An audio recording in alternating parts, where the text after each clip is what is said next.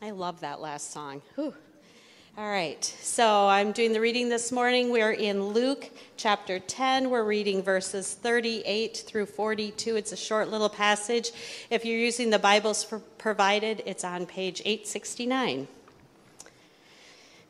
Now, as they entered, they went their way. Jesus entered a village, and a woman named Martha welcomed him into her home.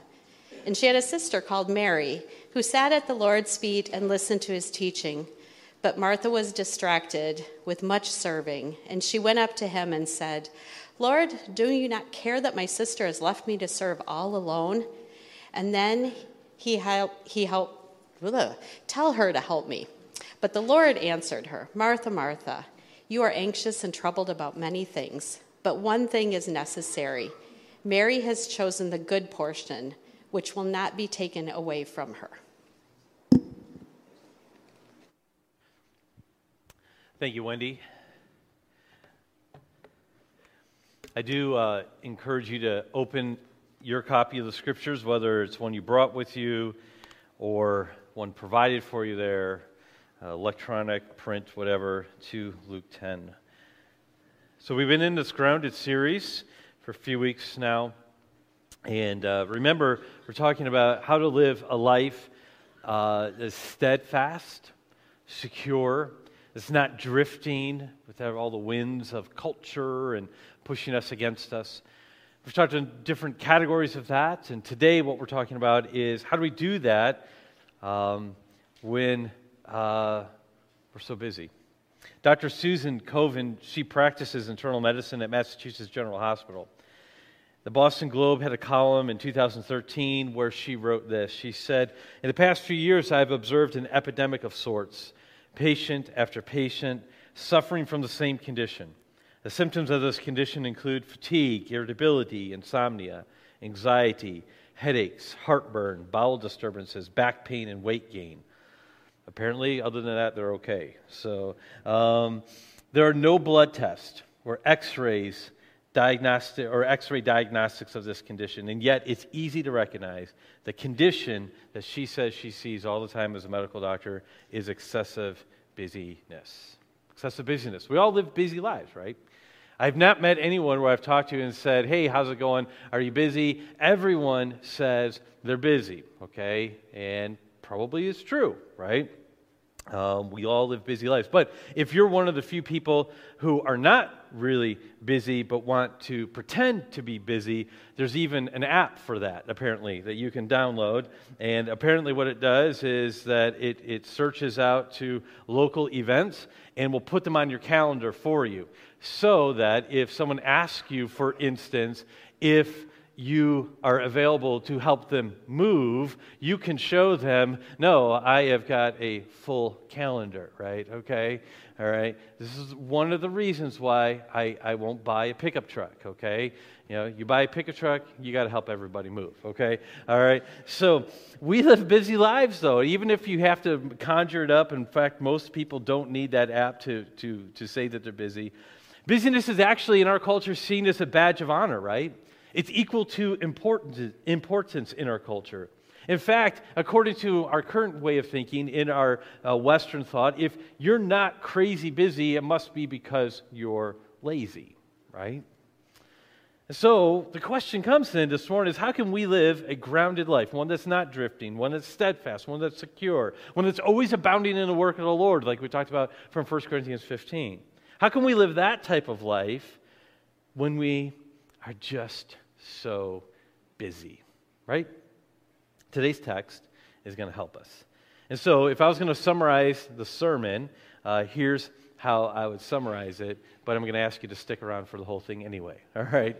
All right. Martha and Mary, they reveal the danger of distraction and remind us of the joy of discipleship. I'll say it again. Martha and Mary reveal the danger of distraction and remind us of the joy of discipleship. Let me pause, pray, ask for God's enablement as we look at this text. Father, it's our joy to be together here. We've sung some great songs. God, I pray that we wouldn't have just been repeating words on the screen. Um, I pray that we would want to praise you. Lord, I ask that uh, when we sing those songs, that your spirit would impress the truth, that you are worthy of worship. We sang in that last song about how that um, we're going to be with you forevermore if we're believers. Who here deserves that, God? Well, none of us do. But yet, because of Christ, we can have that assurance of eternity with you, like our brother Gene, who is with you right now. So, Lord, um, as we look at this text of Scripture, God, I pray, I pray that you would guide us. Lord, help me to communicate this in a way that is, is helpful, but is accurate to the text. Uh, this is your word, this isn't my word. And so, as we, we, we, communicate for the next few minutes here together, Lord, I pray that uh, I, would, I would be guided by your Spirit and that you would keep us free from distraction. At the end of our time together here, that we'd say it's been good to be together, worshiping you. First, in Christ's name we do pray. Amen. So I said Martha and Mary reveal the danger of distraction and remind us of the joy of discipleship. Let's start with Martha here. Let's start with Martha. Martha is, as I said, she reveals the danger of distraction. This is a text of scripture. It's only found in Luke, okay? So, you know, a lot of times when you find a story in one of the Gospels, the Gospels are Matthew, Mark, Luke, and John, okay? When you find one of those uh, uh, stories, often they will be in different uh, uh, uh of the other three Gospels as well. Uh, it's rare for all four of them to have one, although there are a few accounts that appear in all four Gospels, okay? But uh, Luke is the only one that records this conversation with Martha and Mary. I won't go into all the background about who Martha and Mary were. I will say this, though, they pop up a few different times in the gospel accounts. And it seems that Jesus developed a friendship with Martha and Mary, and then they had a brother named Lazarus. Now, you might recognize that. Some of you remember in John chapter 11, uh, Jesus comes to the house where uh, Martha and Mary's house and Lazarus because Lazarus has died. Okay, so you might, you might remember that story, okay? This is the same group of people here. Uh, it seems that Jesus has some type of friendship with this household. And here we have this situation where we, we have two sisters, two sisters, uh, Martha being most likely the older one, Mary being the younger one. And we have two different approaches to Jesus being in their house. Now, a lot of times when people look at this text, they're, they're looking at the text and they're saying, okay, go and be uh, a Mary, don't be a Martha. Okay, in fact, books have been written. Uh, How to Have a Mary's Heart in a Martha World, I think, is a term, uh, as a title of one book. Okay, I, I don't believe I've read it, but, uh, you know, the title kind of speaks for itself right there, like putting these two women in different categories. I will say this, though, that Martha's problem here was not her busyness or service, okay? When you look at this text, don't make the mistake to look at it and say, ah, you see, she's just so busy. We should be so busy. That was the problem. That wasn't the problem. That wasn't the problem that Martha had. Because, how do I know that? Because serving is good. We're, we're commanded to serve, we're commanded to work. Hey, think about Jesus Christ. Was he not busy on earth? Do you think that he had a busy schedule? Of course he did. And there was times he retreated, of course, for rest and things. But the Bible talks about when it describes Jesus' earthly ministry, we're described, uh, what's described for us is a very, very busy man right? And so eh, business isn't necessarily bad, right? Okay, Ephesians chapter 2, we talked about this in adult discipleship hour for the men's class a little bit. Ephesians chapter 2, verse 10, it says that we were created for something. Does anyone remember what we're created for? What does it say? Yeah, good works, right? We're created for good works, okay? We're not created for idleness. We're created to be busy for the Lord, okay? And again, there's extremes, and we're going to get into that. But I just want to point out the fact that, that Mary, excuse me, Martha, her problem wasn't necessarily that she was busy or that she was serving, right? Colossians chapter 3 is another text. Titus chapter 3, Titus 3 says this Let us let our people learn to devote themselves to good works, so as to help cares of the urgent and not be unfruitful. Uh, even the metaphor of being fruitful in the scriptures. John, he talks about that in his gospel too. That we're to bear fruit. Well, that, that, that means we've got to be busy. That means we've got to do something. Okay? So I'm just trying to point out that, that this idea of, of, of having responsibilities, having work, that's not necessarily the problem. That wasn't Martha's problem. We're told to work six days, rest one day. That's a busy week. And I will tell you this It wasn't a job change to fewer hours when God told Noah to build an ark, okay? I mean, his work week increased, his workload increased there. So the whole point is this is that the problem is not being busy. In fact, I will argue this, okay? Ironically, when we list busyness as our fundamental problem in life, it actually shows a certain laziness in analysis and thinking. Okay? I'll say it again. When we list busyness as our fundamental problem in life, it shows laziness in our analysis and thinking. Because it's not necessarily a problem to be busy. Okay, now you're saying, Jeremy, I, uh, this sounds different than what I've heard before. I mean, I've heard sermons like, you know, don't be too busy and things like that. I would agree with that. I would agree. But you have to understand this sermons are preached for specific groups of people in specific groups of time, okay? Right now, you will say, well, of course, we're one of the most busy societies in all the world. I would agree with that. But I would agree that that's not fundamentally our biggest problem in this. All societies are busy. You go back into an, agri- uh, or an agricultural society, agrarian uh, society, uh, farming, things like that. They had, they had long work weeks, right? They had long work days. They were busy, right? So if Martha's problem was not primarily that she was busy or her service, what was her problem? Well, here's the problem Martha's problem was that her busyness for Jesus distracted her from Jesus. Okay? Catch that. Martha's problem was that her busyness for Jesus distracted her from Jesus. That's the problem. And that's what Jesus addresses here, okay? And this is part of the issue here. Now, how do I know that she got distracted by, Jesus? Well, the text is really clear. Okay, verse 40, it says, uh, that was already read to us, but Martha was distracted with much serving, and she went up to him, Jesus, and said, Lord, do you not care that my sister has left me to serve me alone? Tell her to help me. Okay, interesting uh, conversation here that Martha has with Jesus. I, I, say that she was distracted. Well, what does this look like in the scriptures? Well, if we start parsing out Martha and how she communicated here, obviously we see that there was some self pity there, right? Can't you see this? I'm doing all this work. And my sister, she's not doing anything, right?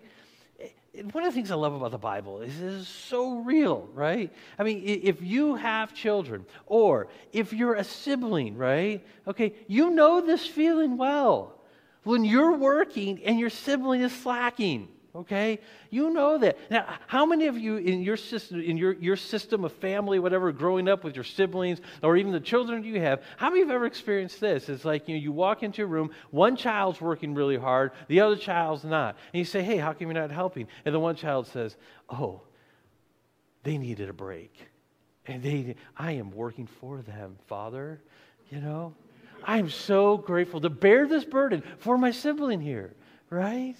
You know, actually, that's not what happens. The reason why you got you're in the room is because you got called in the room by the other sibling saying, "Hey, tell them to help out." They're not helping out, right? Okay, so this is this is the problem here: sibling rivalry here. There's this self pity here that Martha is showing. Like, can't you see? Well, then it goes into resentment. She's resenting Mary here in this. She's re- it's just coming out. It's oozing out of the story here. And then, if that's not bad enough, there's anger, right? And irritation. And notice who she's irritated with. First of all, she's irritated with her sister. Okay? That's obvious. Okay? She's irritated with her sister. Okay? Some of you are saying, you know, yep, sisters are annoying. I get it. Okay? All right? Or, you know, some of you kids here, okay, you know, don't take that as way the sermon, okay? All right? I'm looking around here for all the kids in the room. That's not the takeaway, okay? All right? That your sister's annoying, okay? But I will say this is that Martha was really irritated with her. She was irritated with her sister. But who else was Martha irritated with in this context? Her Savior, Jesus. She's irritated with Mar- with Mary, and then she's irritated with Jesus. Like, tell her then to help me. Do you not care? Right? Now, as I was thinking about this, as I was thinking about this, I thought there's a text in Scripture of Matthew chapter 22, right? Matthew 22, and the story goes there is that there's a, an expert in the law, okay?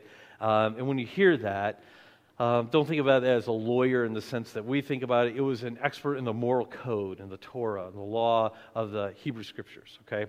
And so there's an expert that came up to Jesus one day and says, Hey, what is the greatest commandment? Now, he does this not because he's wanting to be taught by Jesus. In the context, it's very clear what he's doing is he's trying to trap Jesus, okay, is what he's doing. But he asked Jesus this question. He says, What is the greatest commandment, okay?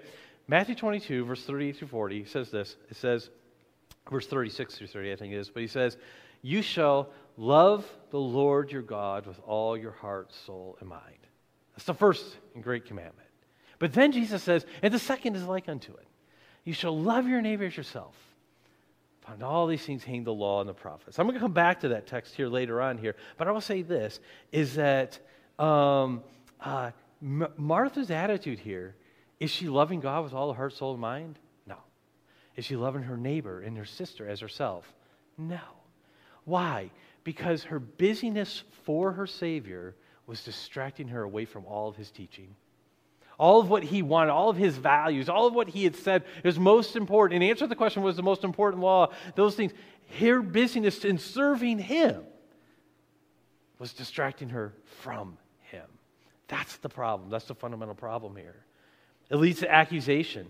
It leads to accusation in the sense that um, uh, uh, that she says, Do you not care? So she's accusing here. So, what Martha's revealing to us is, is, is, is, is acutely possible for every Christian that service for Jesus can distract us from Jesus. So, for all of you who are serving in the church here, we're so grateful for your ministers. We got people in the sound booth, and, and I, I didn't bring it up here. Maybe I have it with me here. But every week I have a printout of uh, all, yeah, here it is. I have a printout, uh, or order of service here, right here, and we have our announcements on here. We checked them all off today, no problem. Microphone didn't cut out because Wayne learned how to hold a microphone. So, um, so we have all this stuff here, okay. Um, we have the songs and everything, but on the back here, I have listed all the people who are serving during this time, right, okay? And it's just a way for keeping track and organizing people and stuff like this. But you know what I do with this? I pray for people, okay? I take this to pray for us. But, you know, so I look, okay, we got the preacher, Jeremy Scott. I'm glad I remembered that today, okay? All right. Sermon text reader was Wendy. Wayne did the announcements. We had the music. Carol, Stephanie. We had Katie on drums. We have Rob. We have Anook on the piano, right? Uh, Avi, we have the slides. We have Joe. We have Tom doing live stream. We have Josh doing the soundboard. Down in nursery, Brenda and Dana and Barbara. We've got children's church ministry going on, Anne Marie. We've got uh, Lord's Supper preparation, David, and he's going to help serve this. We have greeters. We have offering counters. We have a whole bunch of people listed here, okay, on this piece of paper. And I am grateful for every one of you, and I pray for you. And I'm so thankful. Here's my admonition don't let your service distract you from Jesus. Okay? Don't let getting uh, a sermon ready distract you from Jesus. Don't let a Sunday school class, getting ready for that, distract you from Him. The music is so important. And we do such a great job with it. With what we have here, we're so grateful. But don't let that distract you from Him. See, that was Martha's problem. She was so busy getting the house ready, getting everything accomplished, checking things off, that she forgot about who she was serving. I tell you all the time, I preach sermons I need to hear. I am a task driven person, right? And I, tell, I told the, the, the guys in Adult Discipleship Hour today, you got to pray for me just like anyone else. That I don't get so busy and distracted or, or so busy doing things that I get distracted from Jesus. All right, we're all susceptible to it. This is what Martha's revealing to us in this text today. Maybe some of you need this. It's not so much that you're too busy, it's just that what you're doing in life is taking your focus off Jesus. We need to be busy, but it can't be at the expense of seeing our Savior for who He is. So, how do we fix this problem, right? Some people withdraw, right? Some people say, okay, I'm not going to do things anymore, and they withdraw, which is sometimes needed, right? Sabbath rest is commanded in the scriptures. Some people say, okay, I'm just going to binge watch Netflix. Right? I'm just going to binge watch this, you know, this TV show or whatever. Um, I'm going to watch a football game. Or, and there's nothing wrong with this, right? Nothing wrong with this. Everyone, there's nothing wrong with relaxing to a good show and maybe a bowl of popcorn. as long as you put butter and salt on it. Otherwise, you're eating styrofoam. But, uh, um, you know, some of us, speaking of food, some of us turn to food and drink, which is fine in moderation, right? But none of these are long term solutions to living a grounded life in a crazy world and being busy, right? Okay? So, how do we fix this problem? Mary gives us another way, a better way. And what Mary does is that she reminds us of the joy of discipleship. This is what Mary reminds us of. And so, for the next few minutes, this is what I want to talk about. So, the joy of discipleship. Well, let me just define this term for a second here, because sometimes we use terms that you're like, okay, what was that one again? Okay, disciple. Disciple, it comes from a Greek word which means a learner or a follower okay? So that's why we have like the 12 disciples of Jesus Christ. These were the 12 guys that Jesus specifically called out and said, hey, I want you to follow me, right? Isn't that what he said? Remember, come follow me. And so people would follow him. So that's why they're known as the disciples. So it was like a big D, it's a title, the disciples. And really, though, all of us, in actuality, all of us should be disciples. All of us should be learners and followers of Jesus Christ. And this is what Mary is teaching us here. Mary is teaching us that there's a joy associated with being a disciple or discipleship here. Okay? And how do we know this? Because Mary, she absolutely valued being Jesus' disciple here. How do I know this? How do I know this in the text? Well, a lot of it's just implicit in the text. It says that Martha, she welcomed Jesus into her house, which was really good. She had a sister of Mary who sat, I'm in verse 39 of our text, who sat at the Lord's feet and listened to his teaching. She, we have a lady here of Mary who is taking advantage of the fact that Jesus was in her house. Now, it seems that Mary actually was helping Martha in the beginning because did you notice what Martha said? Do you not care? I'm in verse 40. Do you not care that my sister has left me to serve alone? Okay? So it seems that Martha and Mary were serving together. They were getting things together. Jesus begins his teaching, and Mary says, Okay, we've got enough of the preparations done. I'm going to sit down and listen to Jesus here. It appears that this is kind of how it unfolded here. So Mary, she's valuing the fact that she's Jesus' disciple, and she's taking advantage of the fact that the master teacher, her Savior, is in her house. And so she got what needed to be done, and now she's just sitting down and can't wait. Now, she's how do I know that she's valuing being the disciples? Because she's sitting at his feet. And you say, well, what does that mean? Well, you got to understand, in this context, in this culture, this was a term that was reserved for people who were sitting at the feet of their rabbi or were learning from their rabbi. It would have been someone who would have been an actual disciple of a rabbi. It says that they would sit at their feet. In fact, in the book of Acts, we see the same phrase used about a master teacher called Gamaliel. And so this would have been understood that when Mary is sitting at the feet of Jesus, this is not necessarily like a servant role position. This means that she was sitting there learning as a disciple. Now, why that's significant is that in this day, and in this culture where Luke chapter 10 is found, women were not ever a disciple of a rabbi. They weren't. But Mary is a disciple. She says, I have the opportunity to be a disciple. I'm going to take advantage of it. I don't care what else has to happen. I'm going to sit at my Savior's feet and learn from the master teacher here. And so there's a, there's a story that happens above this, right before this, and we didn't take time to read through it, but it's a parable of the Good Samaritan, okay? And some of you are familiar with it. Basically, Jesus is telling a story to teach a truth about who a neighbor is, and we have a lot of uh, racial themes and things like that going through it. And, and he's dealing with this, with this tension between uh, the Hebrews and uh, the Samaritans. And that's one of the things he's dealing with there. So in that text, he's dealing with racism in, in some ways. If he's dealing with that there, in our text, he's dealing with sexism.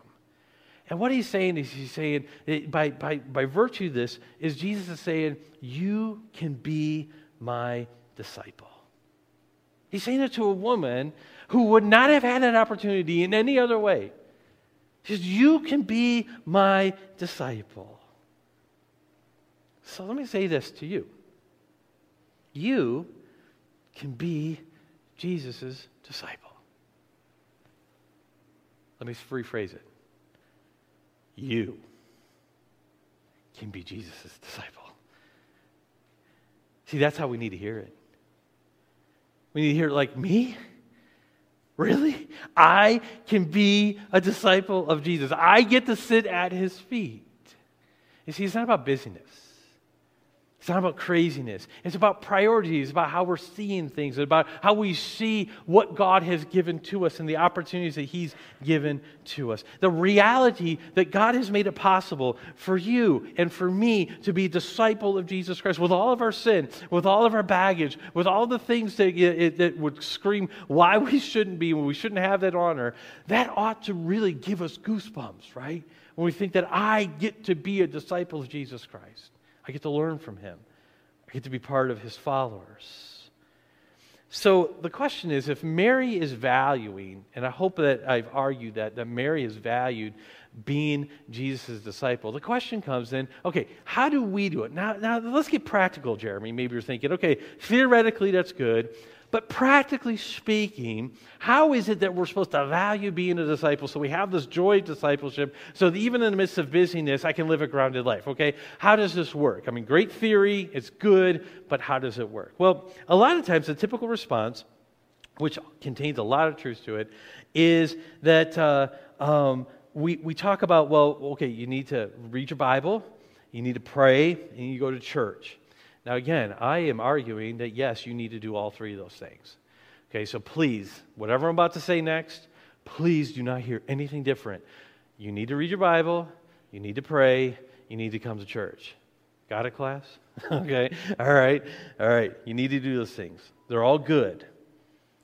Here's the thing when you're talking to a busy person, you're talking to someone who's stressed out, what they hear when you say that is you got to add more to the checklist to do. And I think it's because it's, we're looking at this differently or wrongly. See, what busy, what grounded, but busy but grounded people, what they do is they reorient their thinking and their approach to life. Their whole thinking, their whole approach to life is completely different. And I think Mary shows us this. So let me explain. Most people, when they think of life's priorities, how they're going to spend their time, what they're going to do, they think of it in terms of like a list, okay? So I put 10 things up here. You start with God, of course, right? Okay? God, okay? Family, church, you know, Michigan football or basketball, Mooyah burgers. I mean, we're talking about life's most important things here, okay? All right? And we make this priority list, right? And we think, okay, how are we going to divide our time? And how are we going to put our emphasis in our life? And of course, God has to be first, and so we can give this to God. And then our families are second priority, churches uh, final, and then you can list it from on and on.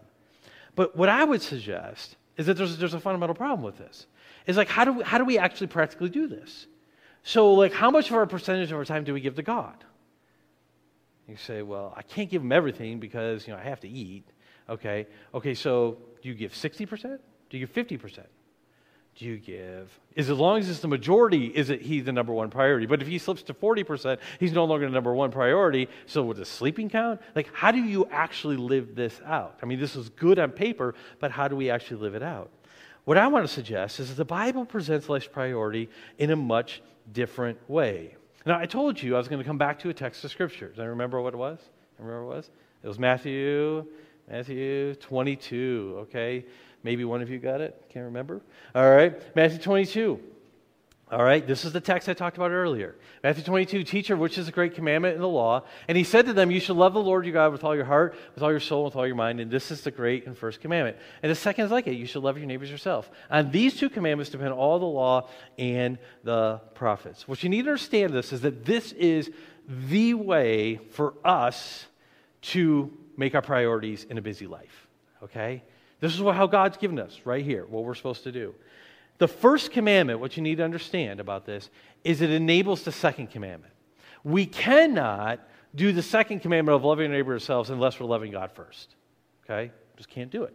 Okay, so the first commandment enables the second commandment. And then the other thing you need to understand is that the second commandment then proves the existence of obedience to the first commandment. So if I'm actually loving my neighbor as myself, then I know that it's only through God's strength and through a love of God, then I know the first commandment is possible. They say, well, do you see this in another place? Yeah, James. In the book of James, he talks about something. He says, if you want to fulfill the royal law of Scripture, he says. He says, You shall love your neighbors yourself. He does not mention this first commandment. James does not.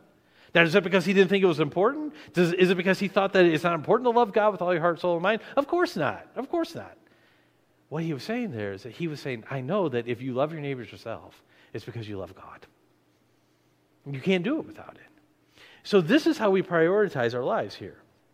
The second commandment assumes the first one. What I would like to do is taking the principles that are found in this text of Scripture, is I want to give you a different way of looking at this, okay, of life's priorities. Again, we're talking about Mary teaching us the joy of discipleship, okay? And this is coming out a very practical way that we do this. Instead of a list, okay, I'm proposing what's called, and I'm not the first one to do this, right? But uh, what, what I'm, turning, uh, I'm calling the theocentric life. Theo, meaning word for God, centric, center, the theocentric life. And here's how we diagram it, okay? So, I didn't put Mooyah up there because I should have, but I didn't. But, so this is what it looks like. Instead of a list, okay, of I'm going to do this, and then I'm going to prioritize this, I'm going to prioritize this. What you have to understand is what Martha, excuse me, what Mary is teaching us is that her love of God, her love of Jesus, was informing all of what she was doing. Okay, that, this is the joy of discipleship. So rather than me looking at, okay, I want to honor God with my life, and now I want to honor God in my work, and now I want to honor God in this, understand this is that we love God. And then out of a love of God is how we work. Out of our love of God is our hobbies, how we enjoy things. All of this then is instead of going down a checklist, what we're doing is we're saying that a love for God, based on Matthew 22, has to inform everything that we do in all that we do. So you look at your schedule the busy person, okay? And again, part of the problem with this is the reason why I took this angle at it, because I could have told you about evaluate your time, get rid of things that aren't important. I, I could have done all that, right? You know that okay? What I'm trying to do is I want you to look at your schedule and instead of saying, I need to get rid of this and get rid of that, maybe you do, okay? Maybe you do. But instead of starting there, I want you to look at what you have and say, okay, how, with, with my responsibilities at, with the PTA committee, with my responsibilities at work, my responsibilities at home, whatever is, how is that supposed to come out of my love for God rather than in addition to it? Okay? So, how does you loving Jesus Christ supremely, how will that inform then how you parent your kids? How will that inform your work tomorrow when you go to work? How will that then make it so or, or, or, shape the conversations you have with your friends, with the entertainment that you choose to watch, with how you spend your time in recreation? all these things. This is what Mary, I think, is helpful in, is that she was saying, My priority is loving Jesus here, and that means I'm going to serve some, but that means I'm going to listen some. Martha, what she was doing, she was so busy on all the distractions, all the other thing, is that she lost sight of her love for her Savior. I hope this makes sense. And so, what I hope you do is I hope that you look at all the things in your to do list, all the responsibilities that you have, and start asking questions. Okay, how do I express my love for God through this activity? And if you can't come up with a reason, get rid of it or a possibility. But what I would say is you can start looking at, okay, I've got this responsibility here. I can show my love of Christ, my love of the Father through this. I can, I can work hard. I can have a good attitude at work. I can take on, you know, be a servant to other people. All of it because you're serving Christ, not the boss. When we do the chores around the house or mowing the lawn, whatever it is, instead of just being, okay, it's a task that I have to get done, you know, I'm trying to do it between rain, you know, and stuff like this, it's like I get to care for creation. I get to tend the garden that God told Adam to do. I get to do this. And I get to look at the beauty around as I mow and I'm listening to a sermon or whatever while I'm mowing the lawn and everything. All this, all of a sudden, it becomes more than just, I got to get this lawn mowed, to this is an opportunity to worship God and to fulfill responsibilities given to me. Do you see how this works? This works with everything, with everything you do. This is why I believe that Mary is helpful in pointing us towards, is embracing the joy of discipleship. So, my hope is that you begin to avoid the danger of distraction. That's my prayer for this sermon today. That instead of allowing a busy schedule to distract you, you actually allow the things on your to do list to renew your joy of discipleship. That these are opportunities for you to worship. All that we do is worship. By the way, tangent here, side note, okay, not in the notes, this is free, okay, is that worship is more than singing. Okay? Right? I've, I've had a subtle, covert plan for nine and a half years, and it's not always worked well. And that is to change how we talk about music here. So you say, Who's on worship team this week? You know what my answer to that is? We all are. all right? We're all the worship team, right? Okay? They're on the music team because you don't want me playing music, but you want me worshiping, okay? Um, everything we do, this is the reason why we say worshiping the Lord in scripture reading, worship the Lord in music, worship the Lord uh, even through giving announcements, worship the Lord in uh, uh, the Lord's Supper, all the worship the Lord in preaching. Every part of what we're doing here is an effort to try to worship God. So, it's not just music. The same is true with your life. All what you're doing is supposed to be worship. And what, Mar- what Mary is teaching us here, she's reminding us that there's a joy associated with discipleship. It's not a burden, it's not a list that you have to accomplish. These are providentially provided ways for you to show worship and glory, give glory to God throughout your life, each and every day, through a busy schedule. Here's the good news Martha gets it in the end. She gets it in the end. How do I know this? John chapter 11. There's a story there, I mentioned it a minute ago, and I'm bringing this to a close. Jesus goes to his friend's house. He's summoned there. He says, Hey, our brother's dying. Mary and Martha get a message to Jesus saying, Our brother Lazarus, he's really sick.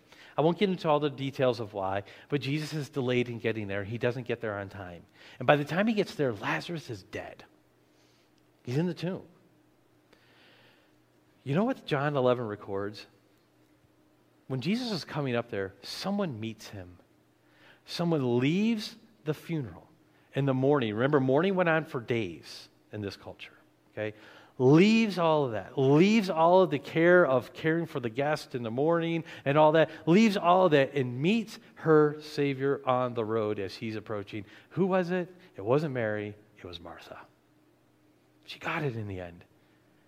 She can leave the food behind. She can leave all that because right now the priority was Christ. And she wasn't going to let anything distract her in that moment from Christ. In fact, she gives one of the best declarations of Christ's deity, second only maybe to the Apostle Peter's.